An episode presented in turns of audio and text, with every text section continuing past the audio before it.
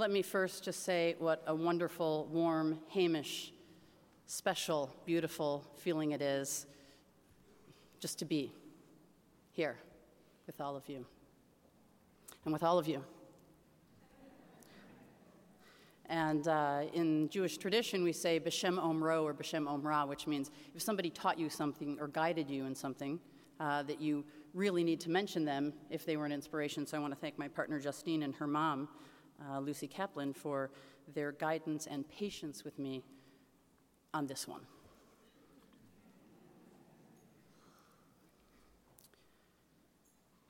There was once an elderly Jewish woman who was seeking her guru. And so she took a plane to Nepal.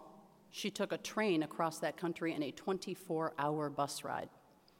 She arrived at the foot of a mountain at a monastery. And she was greeted by a man in a saffron robe, and she said, I've come to find my guru. And he said, You have to walk to the top of the mountain. And she was schwitzing. She was hungry. She was hot. She was glad she wore comfortable shoes. and so she climbed up the mountain. And when she got to the top of the mountain, there was a long line of people also waiting to find their guru. When she finally got to the front of the line, hours later, in the hot sun, another man in saffron robes said to her, You can say three words to the guru when you're in front of him. And so she waited. She came to the edge of the cave. She walked in as everybody else had walked in. She got down and she bowed. She looked into his eyes and she said, Sheldon, come home!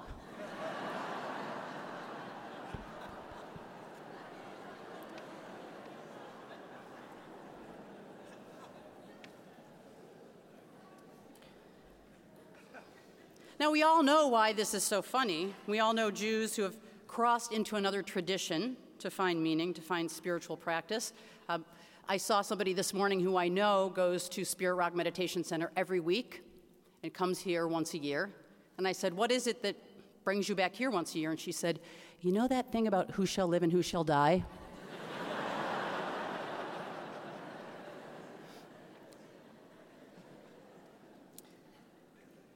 At times in the Bay Area, it does seem truly that there's more Jubus, or Jewish Buddhists, than just Jews. There are more Jews sometimes in the Zen Center, both as participants and teachers, than inside synagogues.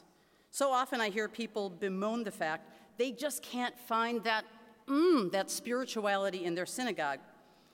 Rabbi, I, I don't feel spiritual inside the temple. I feel Jewish, I, I feel religious, but I feel spiritual in my yoga press, practice. I know I see some of you from my yoga class here today.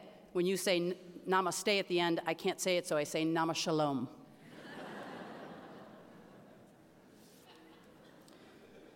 it's hard for me to hear these things from people because Judaism has its own deeply rooted meditative practice that originates in the Torah and extends to us for 4,000 years.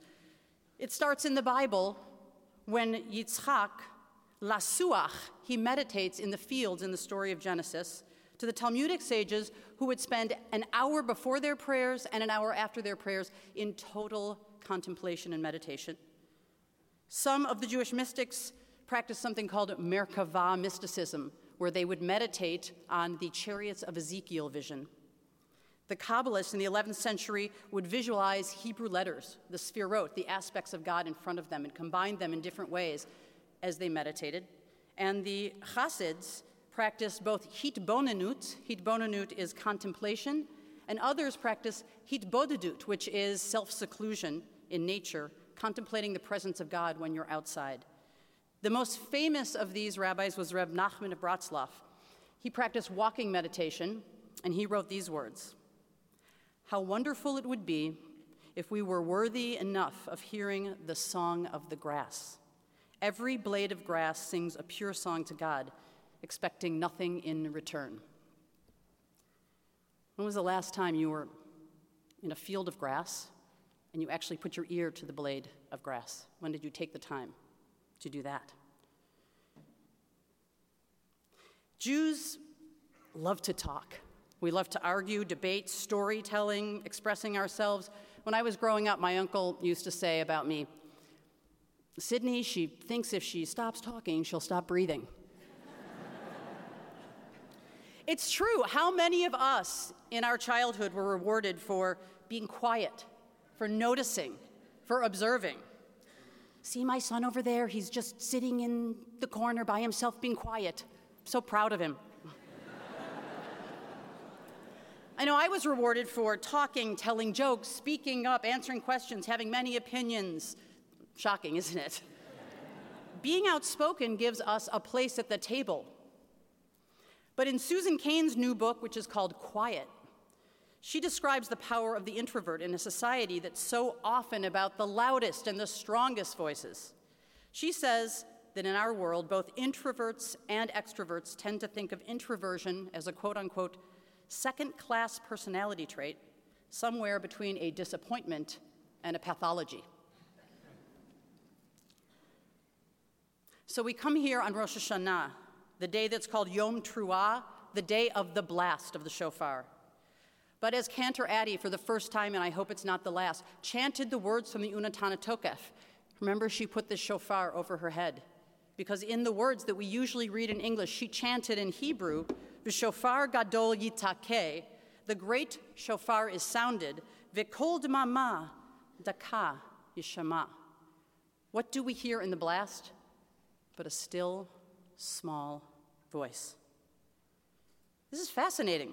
Why do we hear a still small voice, kol dmama daka, from this enormous blast of the shofar?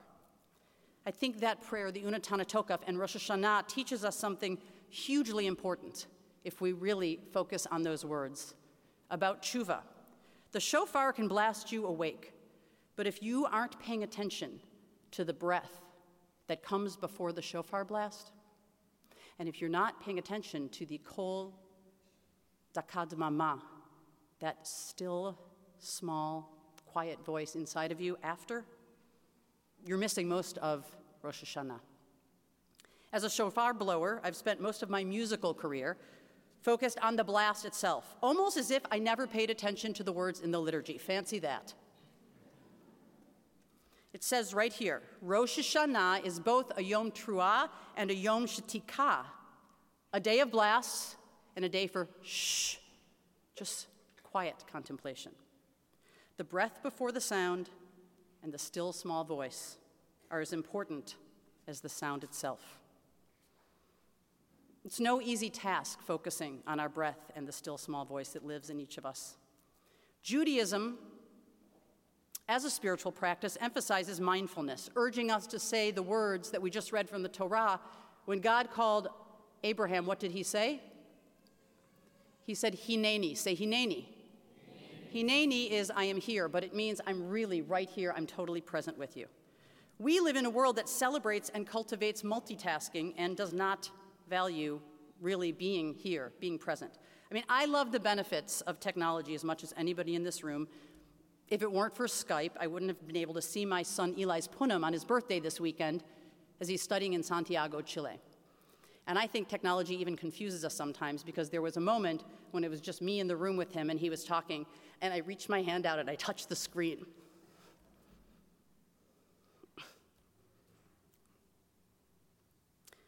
I'm also willing to say that I have probably the same amount of guilt or shame that you have at having missed out on what's right in front of me because I'm, like all of you, kind of tuned out to what's going on in front of me. I was at a friend's house picking up a group of kids recently, and the boy whose house it was came to the door and he was looking at his phone. And his father came to the door and shook my hand, and then the boy was still looking at his phone. I thanked them for hosting the group of kids, and the boy was still looking at his phone, and I was going to shake his hand, but his hands were on his phone, and I couldn't see his face because he was looking at the screen. I know what the back of his head looks like. His father didn't say anything the whole time. Was it okay in their house not to greet another parent or adult and look them in the eye? Was the father ashamed at his son's behavior and at the fact that technology is kind of trumping our ability to be present in our parenting? I don't know. I mean, I do know this might be a story about me. I do know I don't have any idea what that kid looks like. And what flashed in my consciousness at that moment that the door closed behind me was the verse from Genesis when Jacob is reunited with his brother after their whole young adulthood apart, and the moment of tshuva when they see each other. And one brother says to the other, Seeing your face is like seeing the face of God. And I'm afraid that when we stop looking into people's faces, we start losing God. The Dalai Lama turned to the Jews, interestingly enough, over and over again to explore our secret of successful diaspora living. And he had many meetings with rabbis. When Rab Zalman Schachter Shalomi met with the Dalai Lama, they began their meeting by explaining to one another what they wanted to learn from each other. The Dalai Lama said that he wanted to learn how to keep a religion alive in the diaspora for over 2,000 years, a very important lesson for a spiritual leader in exile. Reb Zalman said that what he wanted to learn from the Dalai Lama and what he believed would benefit the Jewish people most was how to sit in silence. Now, believe me, I'm no meditation expert. That's for certain. But I'm becoming aware of the benefits of a sitting practice. I started out, and for many, many years, pretty much my whole life, I refused to meditate. That's so not Jewish to sit there and just be in silence. I knew it wouldn't be good for me. I knew I'd have a hard time. I probably wouldn't be good at it. I wouldn't like it. And I was sure I was the only person who actually tried meditation, and my mind was full with conversations and stories, and I had a to do list going that was really long, and judgments and criticism about myself and plans for the week. And it turns out I'm really not that special. Everybody has the same mind. It's called uh, monkey mind. The Buddhists call it monkey mind. I had this idea that meditation is sitting, just sitting in silence. But once you do it, you realize there is no silence in here. There's a lot going on. Meditation is not about silencing or stopping what's in your mind. It's the practice of being in the present moment and becoming an observer, an observer of where your mind is taking you, inside in the quiet places. A lot of us constantly cycle between the future and the past, hope and fear, and that's normal to have it all going on at once. The neuroscientist Dr. Rick Hanson taught that for the brain, negative thoughts are like Velcro and positive thoughts are like Teflon. So, before we pay attention today to the blast of the shofar, before we listen to the noise, I'm going to ask you to do something a little out of the box in the sanctuary, a little out of the dome. I'm going to invite you to meditate just for a few minutes with me and just go with it. I'm going to ask you to trust me. If you've trusted me the last 18 years, 5776, trust me this one. And this is just a taste. Don't expect an epiphany. But I'll tell you if you commit to doing this, a sitting practice, five minutes a day, I can guarantee you one thing that there will be a shift. I don't know where it'll be in your life, I know where it was in my life. We're going to sit for five minutes. For some people, it's going to feel like five seconds, and some people are going to feel like it's five days. I'm going to give you guidance along the way, and I promise you, your mind's going to be very, very active while this is going on. There's going to be no silence in there. And also be aware of the fact that we spend almost all of our waking moments trying to get away from in there. Anybody here have a favorite television show? A favorite app? Favorite noise, favorite food, favorite drug, whatever it is that's outside of us that pulls us out, it's much easier to go there than to be in here. Most meditation practices have a point of focus your breath, a mantra, or counting. In Jewish meditation, one of the focus points is the four letters of God, their breath letters. Say that with me Yud, Hey, Vav, Hey. That's it. That's all you need to know for this meditation. As you breathe, you're going to say in your inner voice, Yud, Hey, Vav, Hey. Say that again. But you're going to say it very slowly, one letter for each inhale one letter for each exhale. The important thing is that when you notice that your mind is taking you into the future or the past or the to do or grocery list, gently just bring your focus back to your breath, to the Yud He Vav He. And in this way, this is not something way out there that people only in Marin do or only Buddhists do. I think meditation is actually the perfect tool for tshuva, for being self forgiving, There's no way to enter into tshuva, to forgive other people and to be forgiven for the stuff that you do until you look inside yourself and say, you know, it's okay, I forgive myself for thinking this or being this or feeling this. So, can I have a volunteer? Oh, I think I'll choose Don Friend, the president.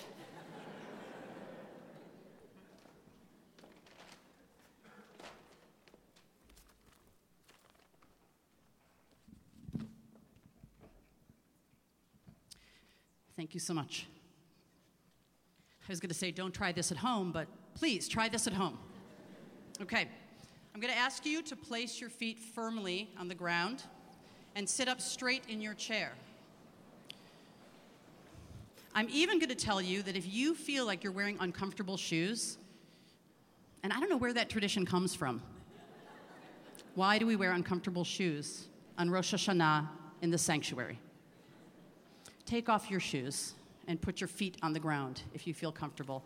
And no, I'm not being disrespectful because when Moses saw the burning bush, what did God say to Moses? Take your shoes off. You're standing on holy ground. Place your feet flat on the ground, on the balls of your feet on the ground, the soles of your feet, your toes, so that your entire feet feel rooted to the ground. Feel your weight in the chair and move forward away from the back of the chair so that you become aware of your spine holding up your body.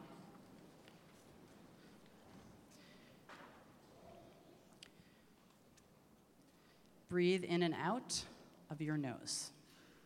Relax your jaw, part your lips slightly, and put your tongue just behind your front teeth, resting on the roof of your mouth, which will relax your jaw and will help keep your breath moving easily and freely in and out of your nose. Begin by just noticing the breath coming in and out of your nostrils, feeling it. It helps us to focus when we can feel the breath in our body. Take a deep breath through your nose, in and out, and then allow your hands to rest on your legs or in your lap. Take another deep breath in through the crown of your head and exhale all the way through the soles of your feet. Do that three times to locate where your breath is in your body and ground yourself.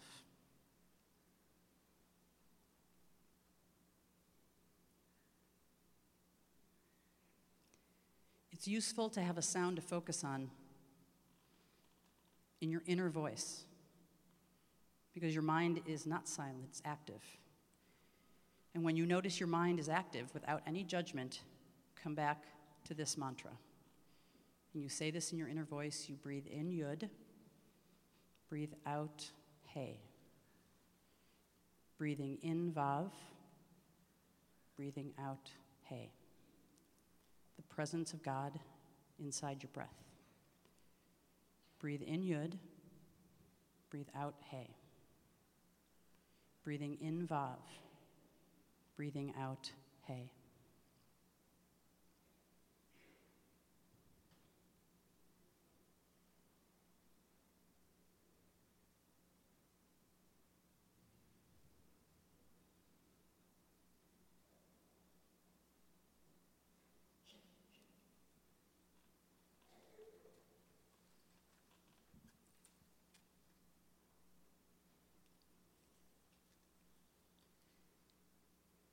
When your mind starts moving away from your breath, just bring your focus back to your breath.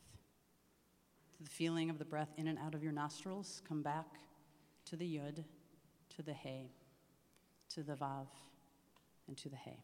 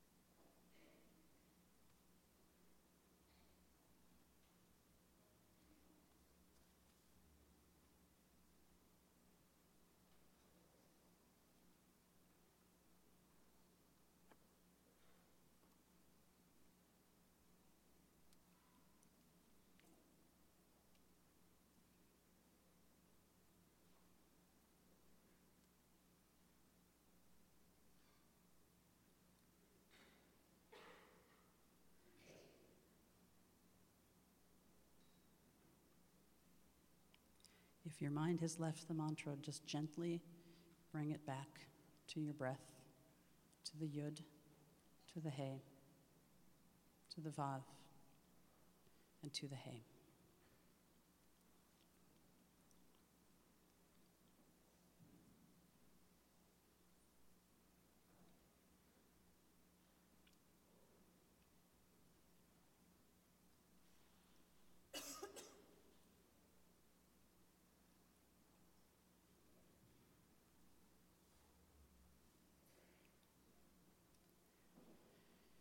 We have one minute left.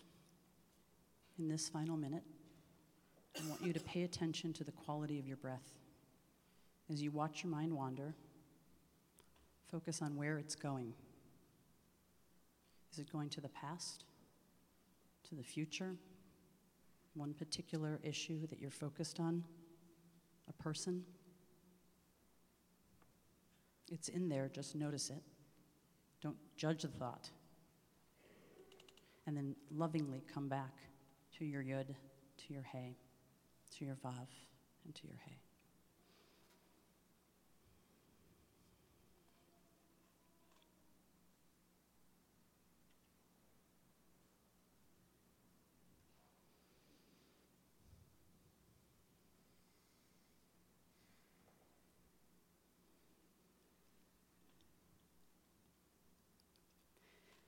In these final moments of meditation, I want you to offer up the benefits of this practice to those you love, to those with whom you're struggling right now in your life, to those who are suffering in our world, and offer up the benefits of this practice to the world itself on its birthday.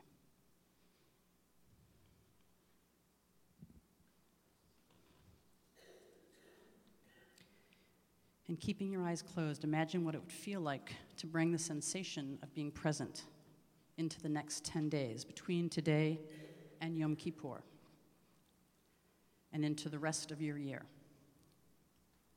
With your eyes still closed, I'm going to bring you out of the meditation to the sound of the shofar and your still small voice after the sound is gone. So pay attention to your breath.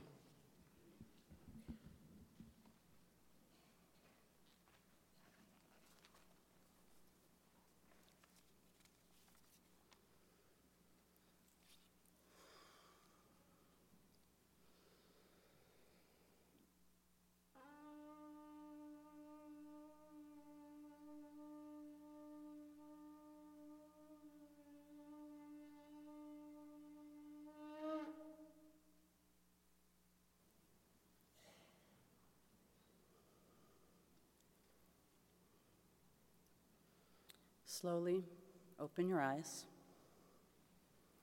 Take another deep breath and root yourself in your feet.